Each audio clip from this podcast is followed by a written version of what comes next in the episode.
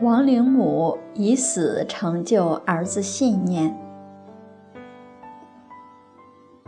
在楚汉相争的时候，王陵在刘邦手下做将官，他的母亲在楚王项羽所辖的地方居住。有一天，汉王刘邦派使者来到项羽军营中公干，项羽下令抓了王陵的母亲进帐，对汉王的使者说：“回去告诉王陵，如果他不来投降我，我就把他的母亲杀了。”灵母面无惧色，对着使者说：“你告诉我的儿子，不必挂念我，好好的在汉王处做事，不用担心我的安危。”说完，他对着旁边士兵拿着的剑就冲上去，直刺而死。项羽用这一招跟刘邦使也不灵，他把刘邦爸爸抓来，押到刘邦所守的城外，对刘邦说：“你要不开城门投降，我把你爸爸给烹了。”刘邦就在城墙上面大笑：“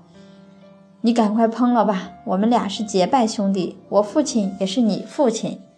你如果不怕天下人笑话，你就烹吧，记着烹完煮完也分我一碗。”项羽直接无语，事情就这么算了。古人怎么拿死这么不当回事呢？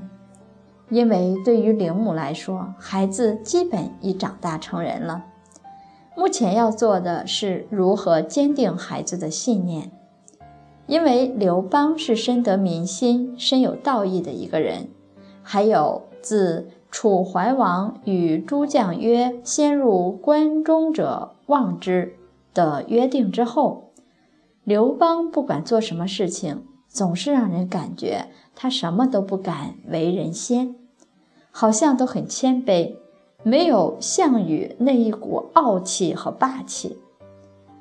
所以知道了有霸气不好，我们女同志、女朋友、女士同学，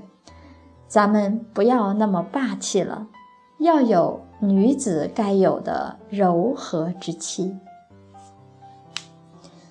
看到这个故事时，我们也在想，假如王陵的母亲也像前面那些贞洁烈妇一样，说上两句，是不是也有可能幸免于难？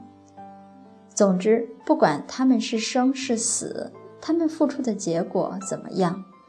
我们体会他们的心在哪里，学习他们的心境，